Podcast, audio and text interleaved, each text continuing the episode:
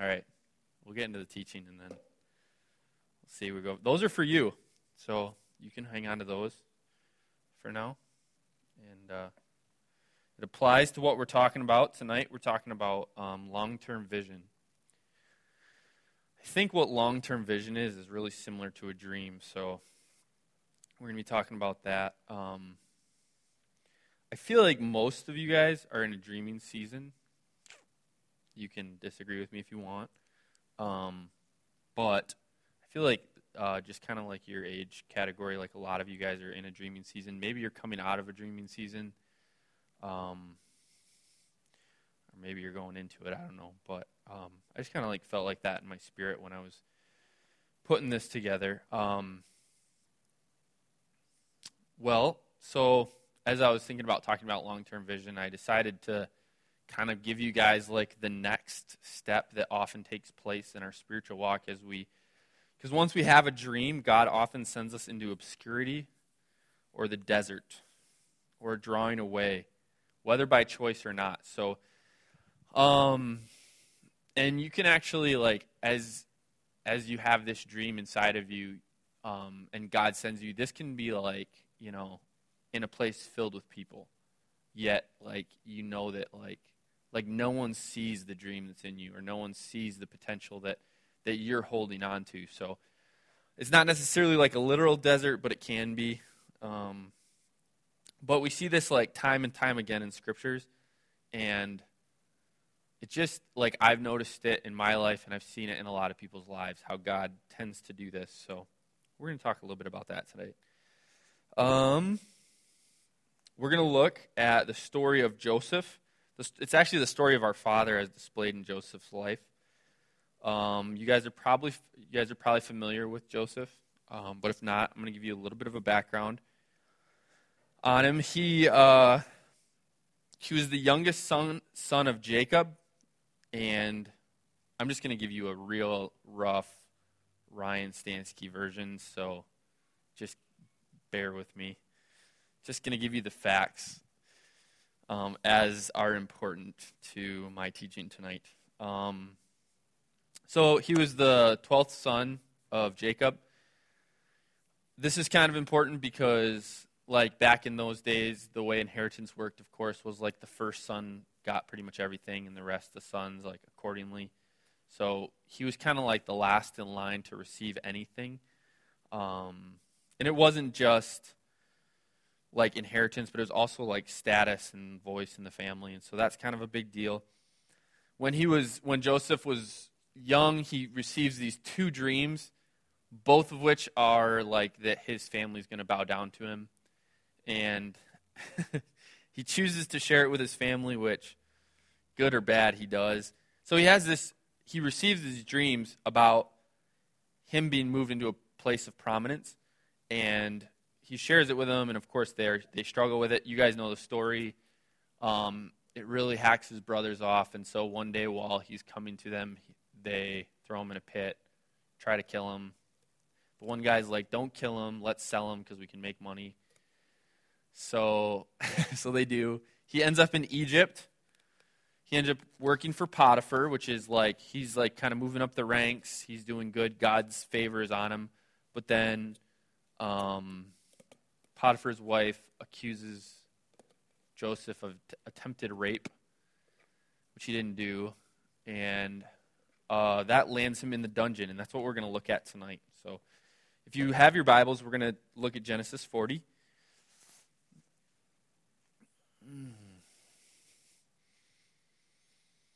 And we're just going to kind of take like a couple points out of um, some things that I think are really important as we enter this season of life where God has given you a dream, and now He's moved you into this place where you almost feel stuck, and it's definitely not the realization of the dream. And there's um, some really awesome lessons that Joseph walks through that we find in just this one chapter, and we begin to realize, like, wow, these things, if we if we'll lay hold of what God is doing in our life and um, recognize it for what it is, it could actually speed up this season um, rather than having to endure it. So, Genesis 40, I'm going to start reading. So, verse 1 Then it came about after these things, the cupbearer and the baker for the king of Egypt offended their lord, the king of Egypt. Pharaoh was furious with his two officials, the chief cupbearer and the chief baker. So he put them in confinement in the house of the captain of the bodyguard in the jail, the same place where Joseph was imprisoned.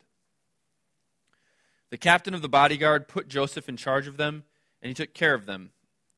And they were in confinement for some time. Um, yeah, so we'll stop right there. The first point I want to make to you guys is um, don't, don't despise a day of small beginnings. We see that in verse 4 that Joseph is in prison, but in prison, he's actually put in charge of other prisoners. Um, so it's not the most luxurious position that you've ever received, but nonetheless, um, that's kind of where he gets our, his start. And this is oftentimes what I feel like God does. He, he puts us in a place, and he will give us a small amount of influence. Okay? So that might mean for you guys, like, it might mean um, a Bible study. It might be in a small group. It might mean uh, your family. Whatever it is, like, God will give you a small amount of influence. I remember um, there's this lady, her name is Isabel Allum. Have you guys ever heard of her? Anyway, she's a powerful, powerful prophet of the Lord, like, amazing, um, that lives in our day. And, like, she's actually prophesied over me and Corey twice both of which we just got messed up. She, the lady just hears from God.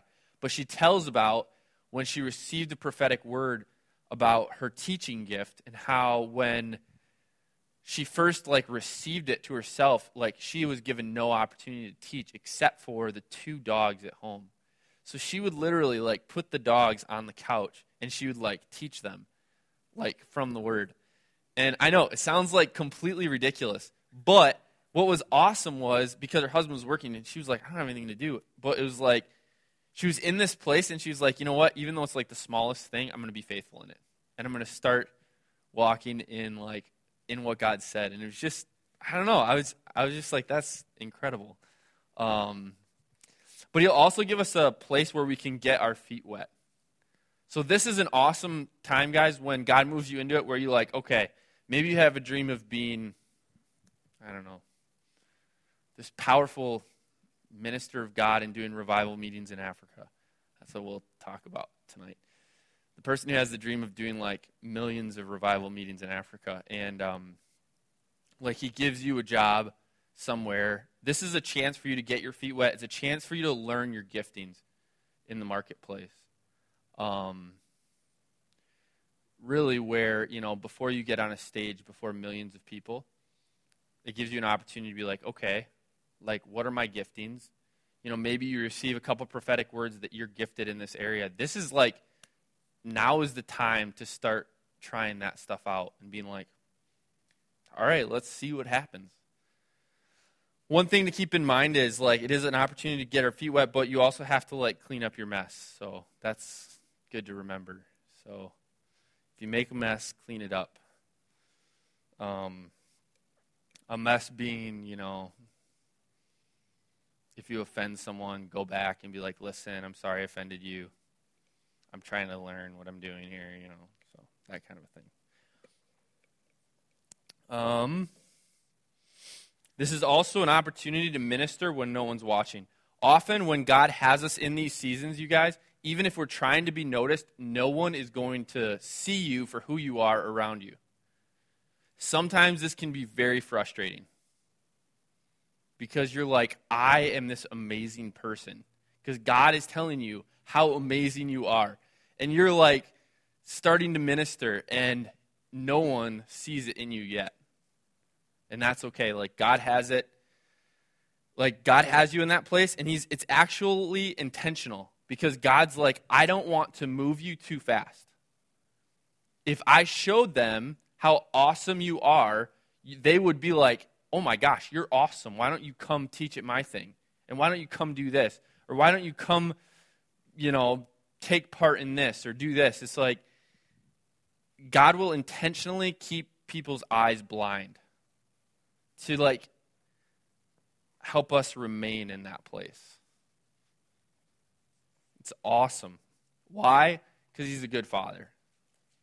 And because even though he has work to be done, to him, relationship is more important. So, um, and you're more important than all. Wow. Well, yeah, that's interesting. Um, I was going to say all the lost people, but then there's the you know parable of the 99 anyway. But um, let me see what else been talking about. Um, this is also where he teaches us to be faithful in the mundane.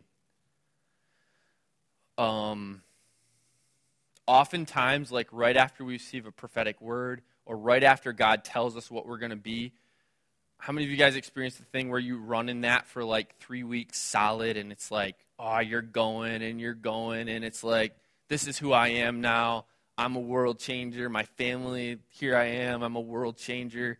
I'm a prophet of the Lord or whatever. And, you know, after those three weeks, it's like, well, I'm still working here, you know, and I'm still living in the same place I am. And I don't, you know, and all of a sudden, like, the feelings go and th- that's the time when, like, God hasn't moved you forward super rapidly. And now you're still in this place, and you have to learn to be faithful in the mundane.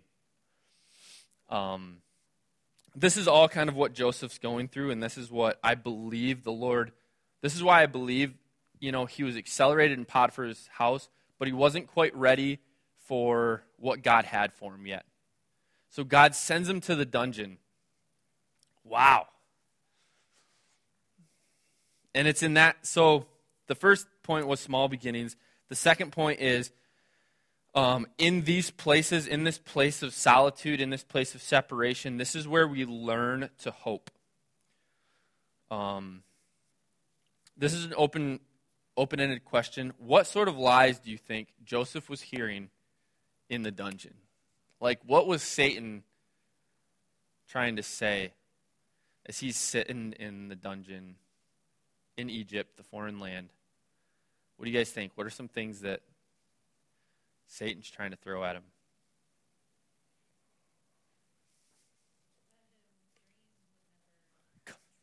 That's right. Yeah, right. Your dreams are never going to come true. What else? Ah, oh, that was what I was feeling. I get that all the time. You messed it up. You messed it up. Right?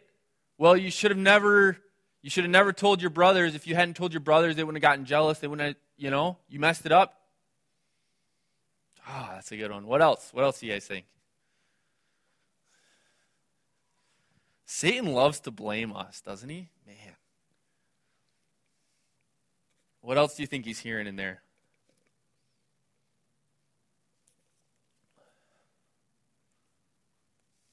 Any other thoughts?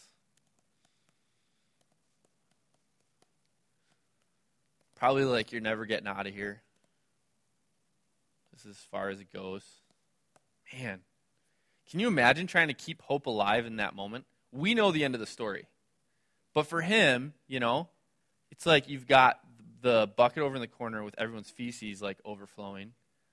You know, dungeon life was not good back then. There wasn't cable television. You know, and I mean, like, you had to believe that he had these dreams and in these dreams, if it's me, I'm assuming it's in my own land. So I'm going to go back and be like leader over the people of Israel, not in the foreign land that I don't really like that much, that I've been accused of rape, you know, and now I'm in the dungeon. Man, Satan must have just been giving it to him. But I'll give you this, guys. Our Father uses Satan to make us strong. You guys ever wonder why God doesn't step in when Satan's just blah, blah, blah, You ever wonder why he doesn't step in? Because he's wanting us to realize that we are more powerful than he is. And he's wanting us to learn to choose to hear and to choose to fight, you know, and to choose to rely, like, stand in his promises. This is just, this is mind blowing to me, but and because God really doesn't come down to his level. Like, God's not threatened by Satan's accusations.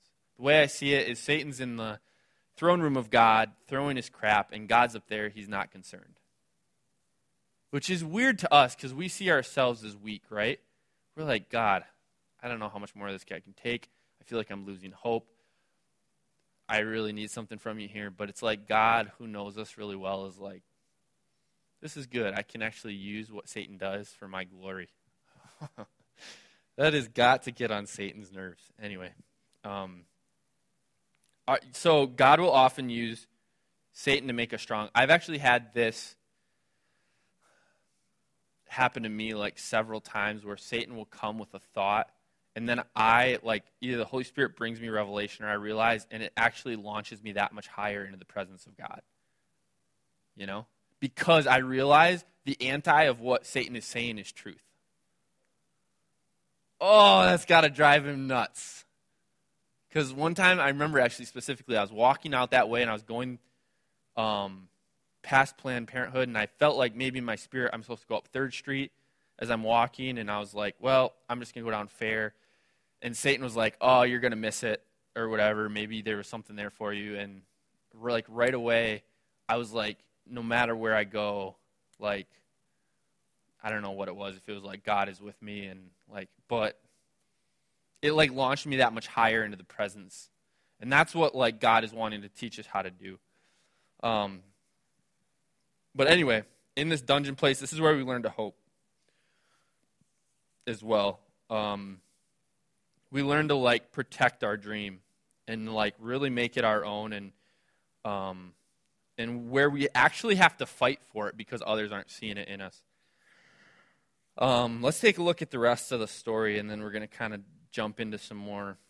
Actually, really like one big lesson that Joseph had to learn that I think if we get a hold of it, it'll it'll change our lives. So um, I think I left off verse five, and then I'm going to read through the end of the chapter. How are we doing on time? We're good. Okay. Then the cupbearer and the baker for the king of Egypt, who were confined in jail, both had a dream the same night, each man with his own dream, and each dream with its own interpretation. When Joseph came to them in the morning and observed them, behold, they were dejected. He asked Pharaoh's officials who were with him in confinement in his master's house, Why are your faces so sad today? Then they said to him, We have had a dream, and there is no one to interpret it. Then Joseph said to them, Do not interpretations belong to God? Tell it to me, please. So the chief cupbearer told his dream to Joseph and said to him, In my dream, behold, there was a vine in front of me, and on the vine were three branches. And as it was budding, its blossoms came out, and its clusters produced ripe grapes. Now Pharaoh's cup was in my hand, so I took the grapes and squeezed them into Pharaoh's cup, and I put the cup into Pharaoh's hand. Then Joseph said to him, This is the interpretation of it. The three branches are three days. Within three more days, Pharaoh will lift up your head and restore you to your office, and you will put Pharaoh's cup into his hand, according to your former custom when you were his cupbearer. Only keep me in mind when it goes well with you and please do me a kindness by mentioning me to Pharaoh and get me out of this house. For I was in fact kidnapped from the land of the Hebrews, and even here I have done nothing that they should have put me into the dungeon. Verse 16. When the chief baker saw that he had interpreted favorably, he said to Joseph, I love that verse. He's like, Ah, oh, the interpretations are good. Not so much. So he said to Joseph, I also saw in my dream, and behold, there were three baskets of white bread on my head. And in the top basket, there were some of all sorts of baked food for Pharaoh, and the birds were eating them out of the basket on my head. Then Joseph answered and said, This is the interpretation. The three baskets are three days. Within three more days, Pharaoh will lift up your head from you and will hang you on a tree, and the birds will eat your flesh off of you. Thus it came about on the third day, which was Pharaoh's birthday, that he made a feast for all his servants. And he lifted up the head of the chief cupbearer and the head of the chief baker among his servants. He restored the cupbearer to his office, and he put the cup into Pharaoh's hand. But he hanged the chief baker, just as Joseph had interpreted to them. Yet the chief cupbearer did not remember Joseph, but forgot him. Um,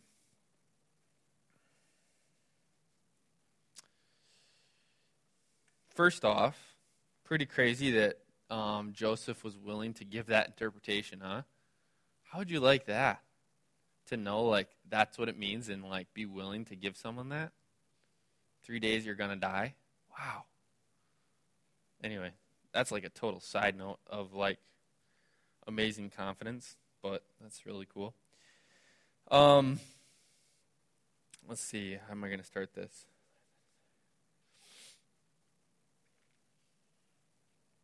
Let's take a real quick look at verse 14 again. Joseph says, Only keep me in mind when it goes well with you, and please do me a kindness by mentioning me to Pharaoh, and get me out of this house, for I was in fact kidnapped from the land of the Hebrews, and even here I have done nothing that they should put me into the dungeon. Um, we learn from this statement that Joseph hasn't learned that it is God and not man who has him there.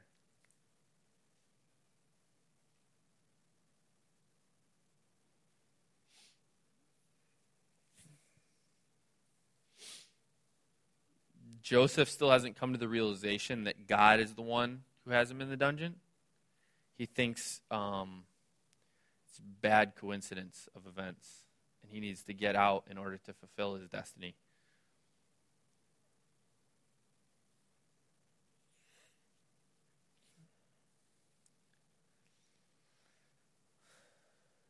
I have seen this countless times uh, with friends and people where God has them in a, in a situation that they're really not enjoying.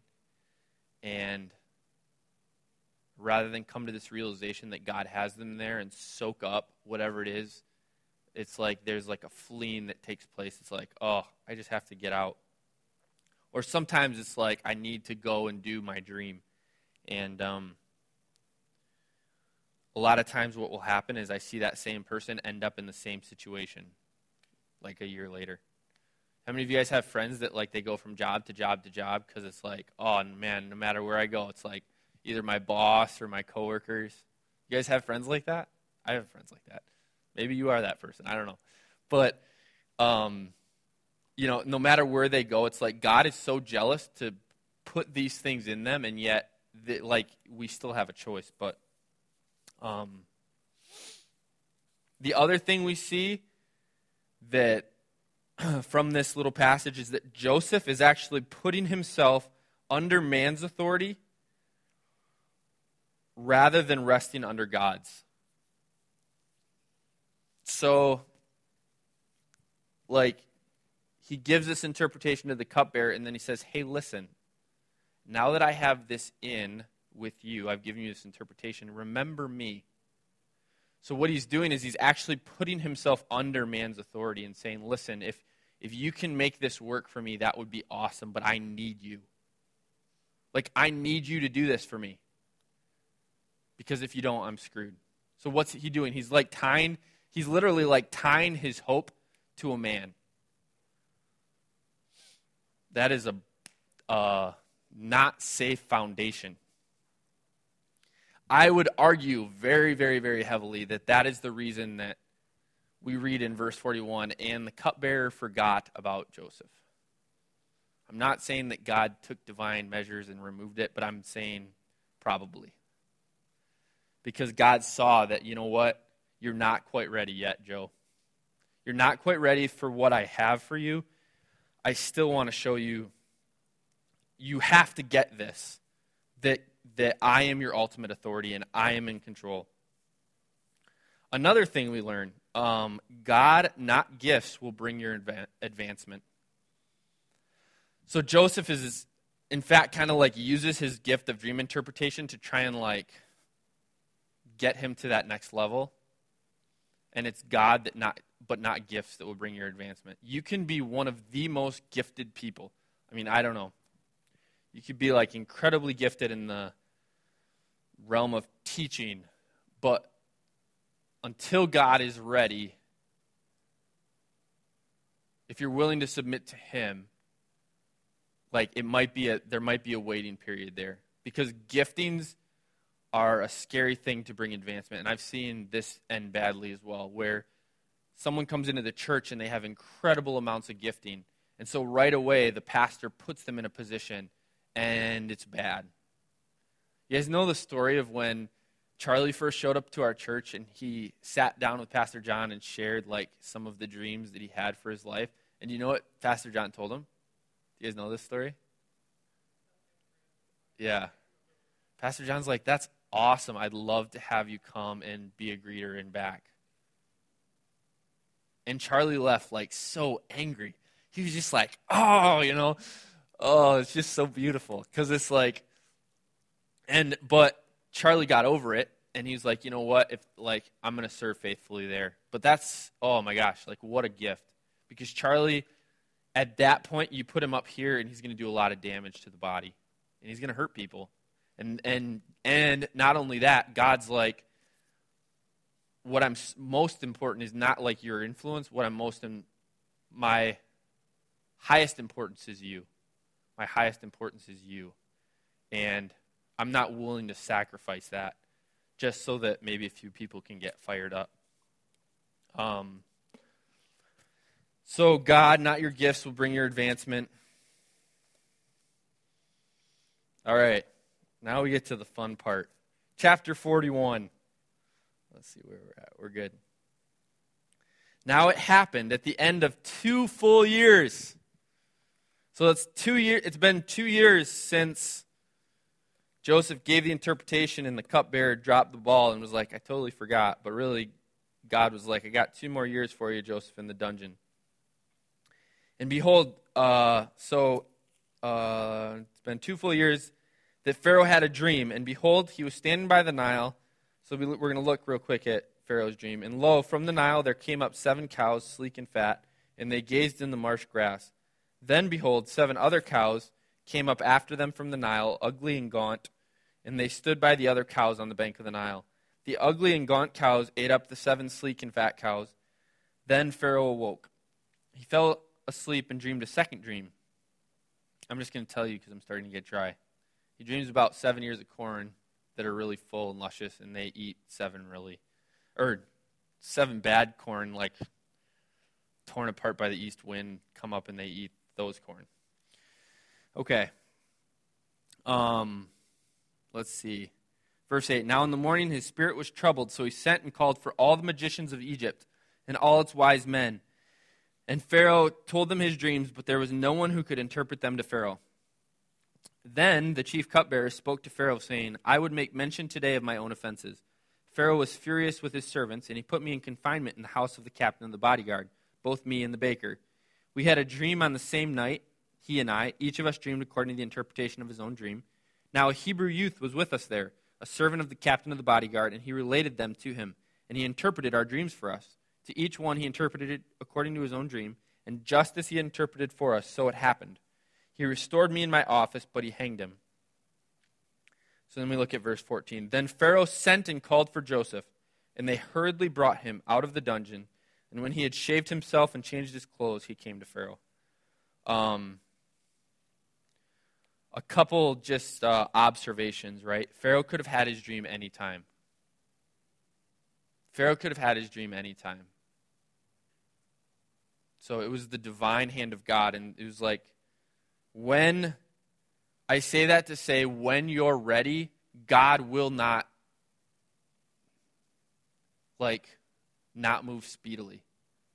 Like, God is all about you guys fulfilling your dreams. He is all about it. He is more excited for you to fulfill your dreams than you are. I guarantee it. Because He made you. And He's like, I'm going to love seeing you guys do these things. So when it's time, God is not going to wait. And that's man, when it was time, God's like, perfect, I'm going to give Pharaoh a dream. So this is a good thing to be ready. Um, just side note, be ready. Because verse 14, can you imagine, like, you know, Pharaoh's officials come down, they're like, grabbed him, they're like, hey, let's go. We got to be in a hurry. Uh, you're going to go see Pharaoh. And it's like, boom. No time to be like, hold on, I got to spend time with God real quick. I've kind of in a bad mood right now, kind of in a bad place. Um, no, there's like none of that. He's like, let's get shaved. I'm going to like give you a brand new clothes, and you're about to stand before the most powerful man in the world at that time. Like, let's go.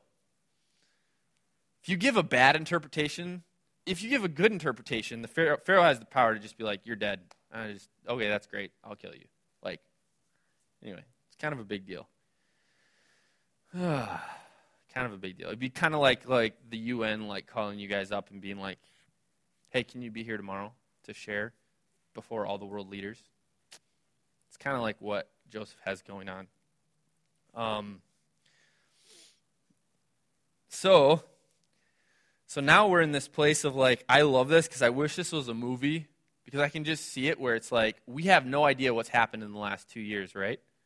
All we know is Joseph. The last time we saw Joseph, he was like, please don't forget me to the cupbearer. I'm not supposed to be here in this dungeon. Please don't forget me. So he's tied his hope to man, and now it's been like two years of silence, and we have no idea what's happened in Joseph's heart. Was he like offended at God? Where is he at? So we see it in verse 15. Pharaoh said to Joseph, I have had a dream, but no one can interpret it. And I have heard it said about you that when you hear dreams, you can interpret it. Verse 16 Joseph then answered Pharaoh, saying, It's not me. God will give Pharaoh a favorable answer. Whoa. All God's people said, Amen. That's awesome, huh? It's been two years, but Joseph hasn't allowed his heart. He's not uh, moved back from the place of faith. He's still walking in faith. He's like, you know what? I, I can't, but you know what? God is going to speak through me. He's going to give you an answer. Um, so Pharaoh tells Joseph his dream. Mm. Verse 22. Then I awoke. I saw also my dream. Okay, he's talking about the ears of corn. Verse 25. Now Joseph said to Pharaoh, he says, Pharaoh's dreams are one and the same. God has told to Pharaoh what he is about to do. The seven good cows are seven years, and the seven good ears are seven years. The dreams are one and the same. The seven lean and ugly cows that came up after them are seven years, and the seven thin ears scorched by the east wind will be seven years of famine. It is as I it is as I have spoken to Pharaoh, God has shown to Pharaoh what he is about to do. Behold, seven years of great abundance are coming in all the land of Egypt and after them seven years of famine will come. And all the abundance will be forgotten in the land of Egypt, and the famine will ravage the land. So the abundance will be unknown in the land because of the subs- subsequent famine, for it will be very severe. Now, as for the repeating of the dream to Pharaoh twice, it means that the matter is determined by God, and God will quickly bring it about. Now let Pharaoh look for a man discerning and wise, and set him over the land of Egypt let Pharaoh take action to appoint overseers in charge of the land, and let them exact a fifth of the produce of the land of Egypt in the seven years of abundance. Then let them gather all the food of these good years that are coming, and store up the grain for food in the cities under Pharaoh's authority, and let them guard it. Let the food become as a reserve for the land for the seven years of famine which will occur in the land of Egypt, so that the land will not perish during the famine. Now the proposal seemed good to Pharaoh and all his servants. Do you guys notice the difference? What is the difference between this interpretation and the interpretation that he gives the cupbearer?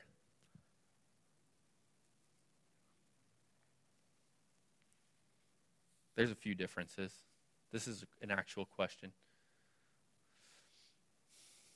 What's the difference?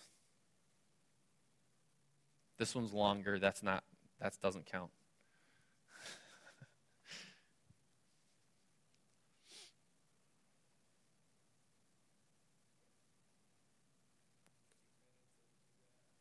Okay. I don't know. Does he credit the first one to God? In the first one?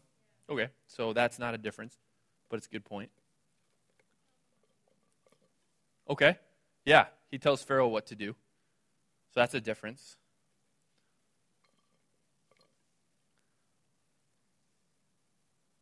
Maybe like the whole interaction. There's this whole interaction with the cupbearer and his whole interaction with Pharaoh. What's the difference? You guys seeing like what the big difference is?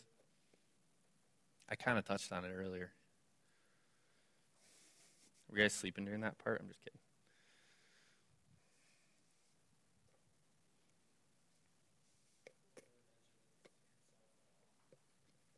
In, yeah.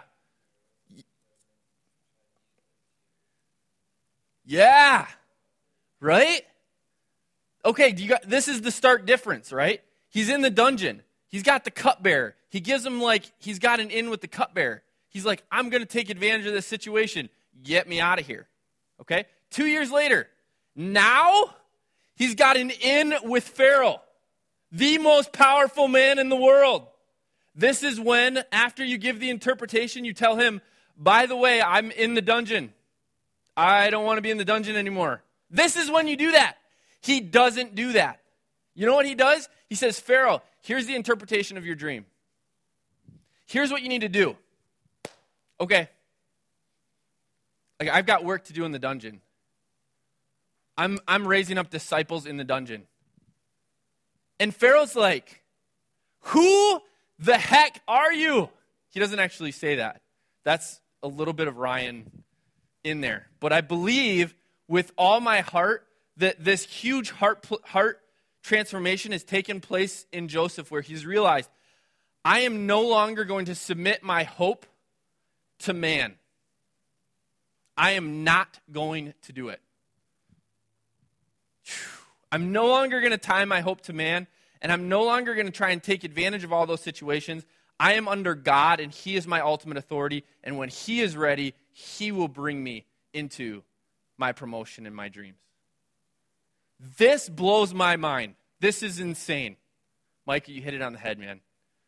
He doesn't talk about himself. Oh. Oh. You can imagine, right? I guarantee you this happens to Barack Obama on a regular basis. When he calls people in and he starts getting to know them, right? And eventually it comes out what they want to like, hey, Barack, if you could help me out here, you know? I guarantee that happens because we have a world that's like, man, like how do I move up and how like how do I move up? It's up to me. And Joseph comes to this place where he realized God is my ultimate authority and he will move me up. Oh, I'm going to trust him. I'm telling you, I can just see it. I can see him giving the word and turning around and being like, okay, guys, take me back. Because that's what he does. He leaves it off. And in the king's presence, oh, man.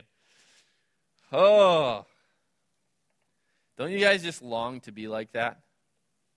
Oh, man. Lord.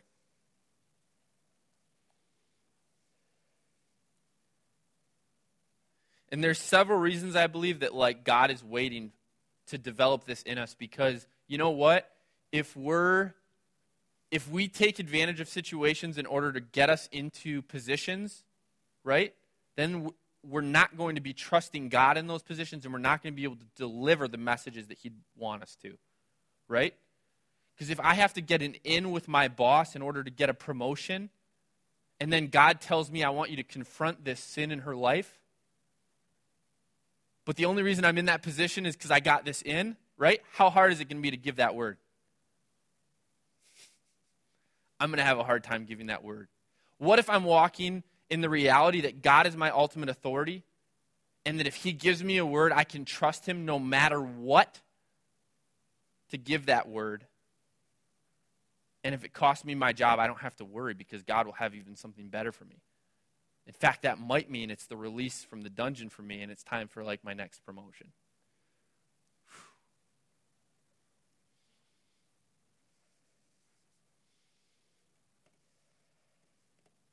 I believe God is waiting for a people he can trust who get this that God is their ultimate authority and that he will bring them in when it's time and when it's time, I really believe that God is going to begin to give leaders dreams. There's a guy in, um, out at Bethel Church in California, and he preached a message that said Pharaoh is dreaming again. And what he was basically saying is the leaders of the world, God is getting ready to release dreams to the leaders of the world, and that they're going to begin questioning things, and that he's going, like, God will have prepared his Josephs to stand up in those moments and either give interpretations for dreams. I mean, it might not look exactly like that, but people who are not submitted themselves to man, but they're able actually to speak into these people's lives, right? How many of you know it's really hard?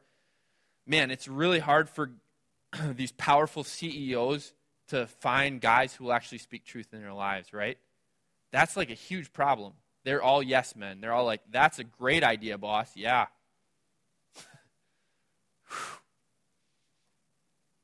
mm. That's just cool. Hmm. So let me tell you what was learned in those two years. Genesis 45 8, we get a picture. This is after Joseph. You guys want to read? What time is it? Ooh, we're running short on time. We don't have time. Um, well, maybe we have a little bit of time. Uh,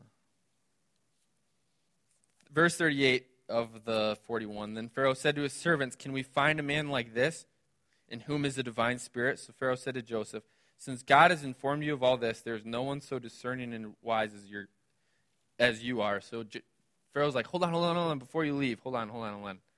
I'm not quite ready for you to leave yet. You shall be over my house, and according to your command, all my people shall do homage. Only in the throne I will be greater than you. Pharaoh said to Joseph, Man, he's met this guy for like two seconds, but because he's not afraid of Pharaoh, everyone else was afraid of Pharaoh. Joseph, not afraid of Pharaoh. And it, and it messed him up. Then Pharaoh took off his signet ring from his hand and put it on Joseph's hand clothed him in garments of fine linen, and put the gold necklace around his neck. He had him ride around in his second chariot, and they proclaimed before him, Bow the knee. And he set him over all the land of Egypt. Long story short, Pharaoh gives him a new name. Craziness. So Joseph goes, like in the same day, from being in the dungeon to being the second most powerful man in the world. Because the time was right and God had put the things, our Father had worked the situations perfectly to teach um, Joseph what he needed to. So let's look at Psalm or Psalm Genesis 45 8. And this is a summary of what Joseph learned in those two years. And this is where he's finally revealed to his brothers that, hey, it's me, I'm Joseph. And he says in verse number 8, he says, Now therefore, it was not you who sent me here, but God. And he has made me a father to Pharaoh. Whoa. And Lord of all his household and ruler over all the land of Egypt. Man. That's such a good word. He has made me a father to Pharaoh. I didn't see that till I was preparing this like an hour ago or like finishing up. He's made me a father to Pharaoh. What's Joseph saying? He's like, he brought me into Father Pharaoh. Whoa. And, he, and that's what he learned. He's like, listen, you guys think you sold me into slavery, but you don't have the power to do that. Only God had the power to, to, to do this in my life. Oh. That's why we can be excited when we get turned down for jobs. Only God has the power to keep uh, people's eyes closed how awesome you guys are so that they don't see it.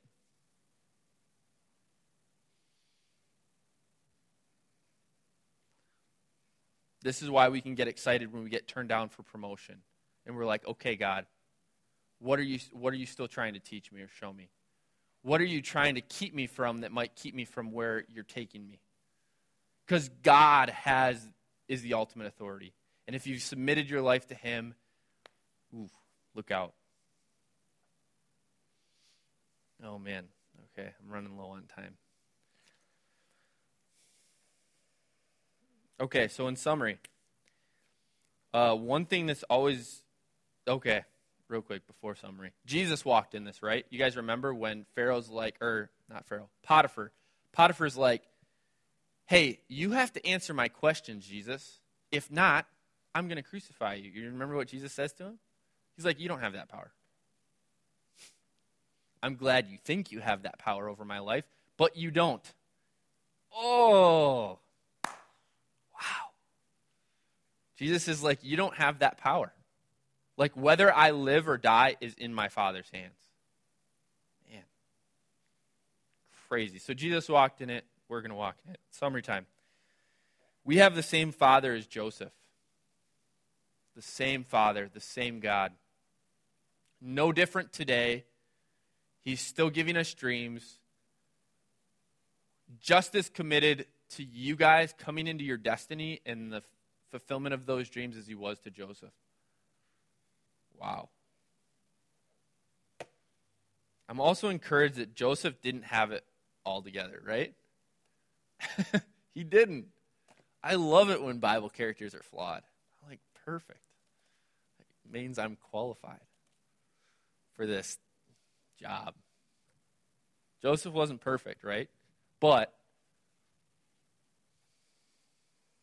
man, the father just knows. He, the father knows what he's doing. Um, in summary, I would say commit to the season that you guys are in. Whatever season you're in, commit to it. And be like, God, what are you teaching me about who you are? This is what Graham Cooke says. Uh, you should be a, good questions or not. Why am I here, God? Why is this happening to me? These are bad questions. Good questions. God, what are you trying to show me about yourself? Here's a practical example. I was put in a position of leadership and and now God has just really for the first time in my life been revealing me revealing to me like who I am as a leader. And like and this is at my work at Target and at first this was really easy and everyone was like, "Yay, you're a new leader. We like you." But now it's like people are getting more comfortable and I've like received some opposition.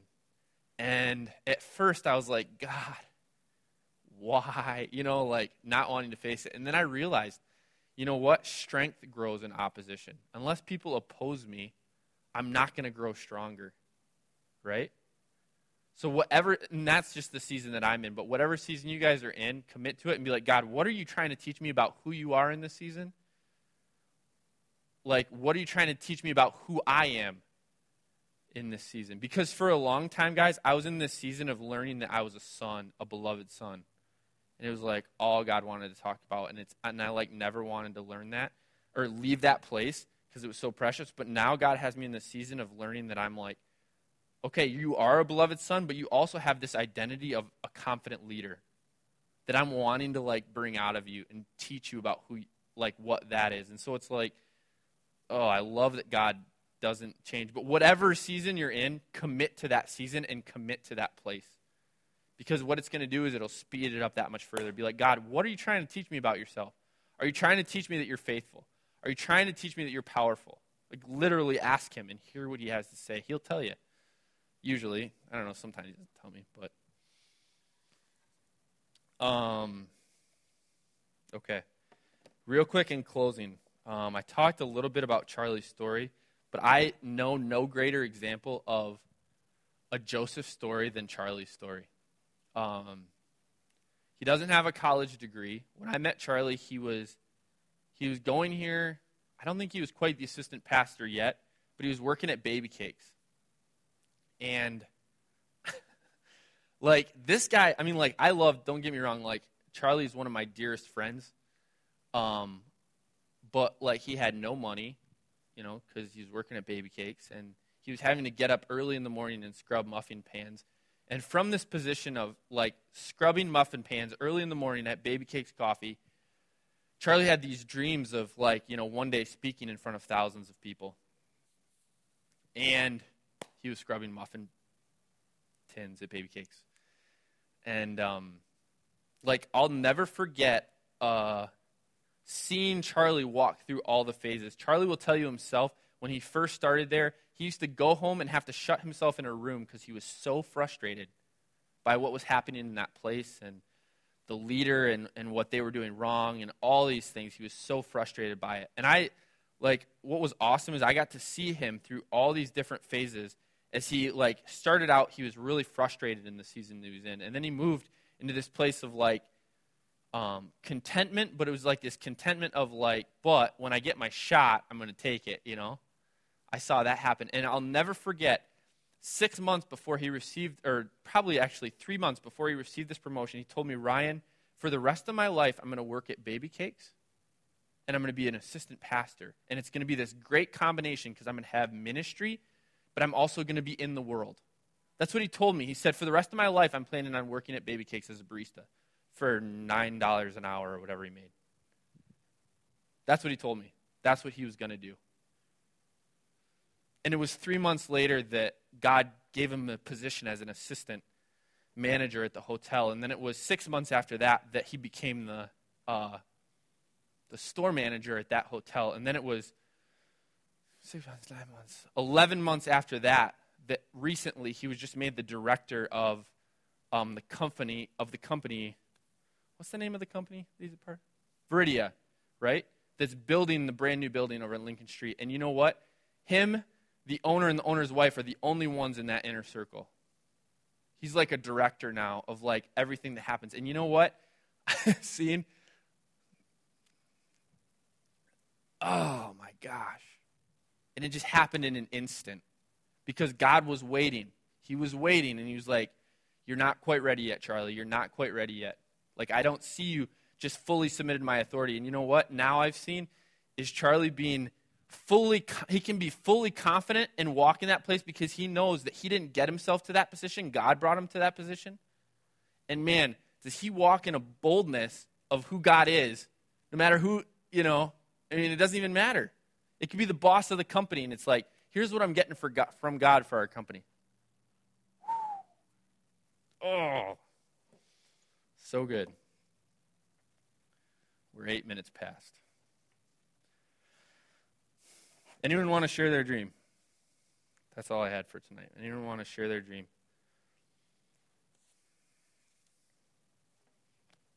Any takers? If not, then what we're going to do is um, I'm going to have you guys hold on to those dreams, and we're going to we're going to um, pray over them and you, so that we're going to pray that wherever you're at in that stage, that God's going to bring it to pass.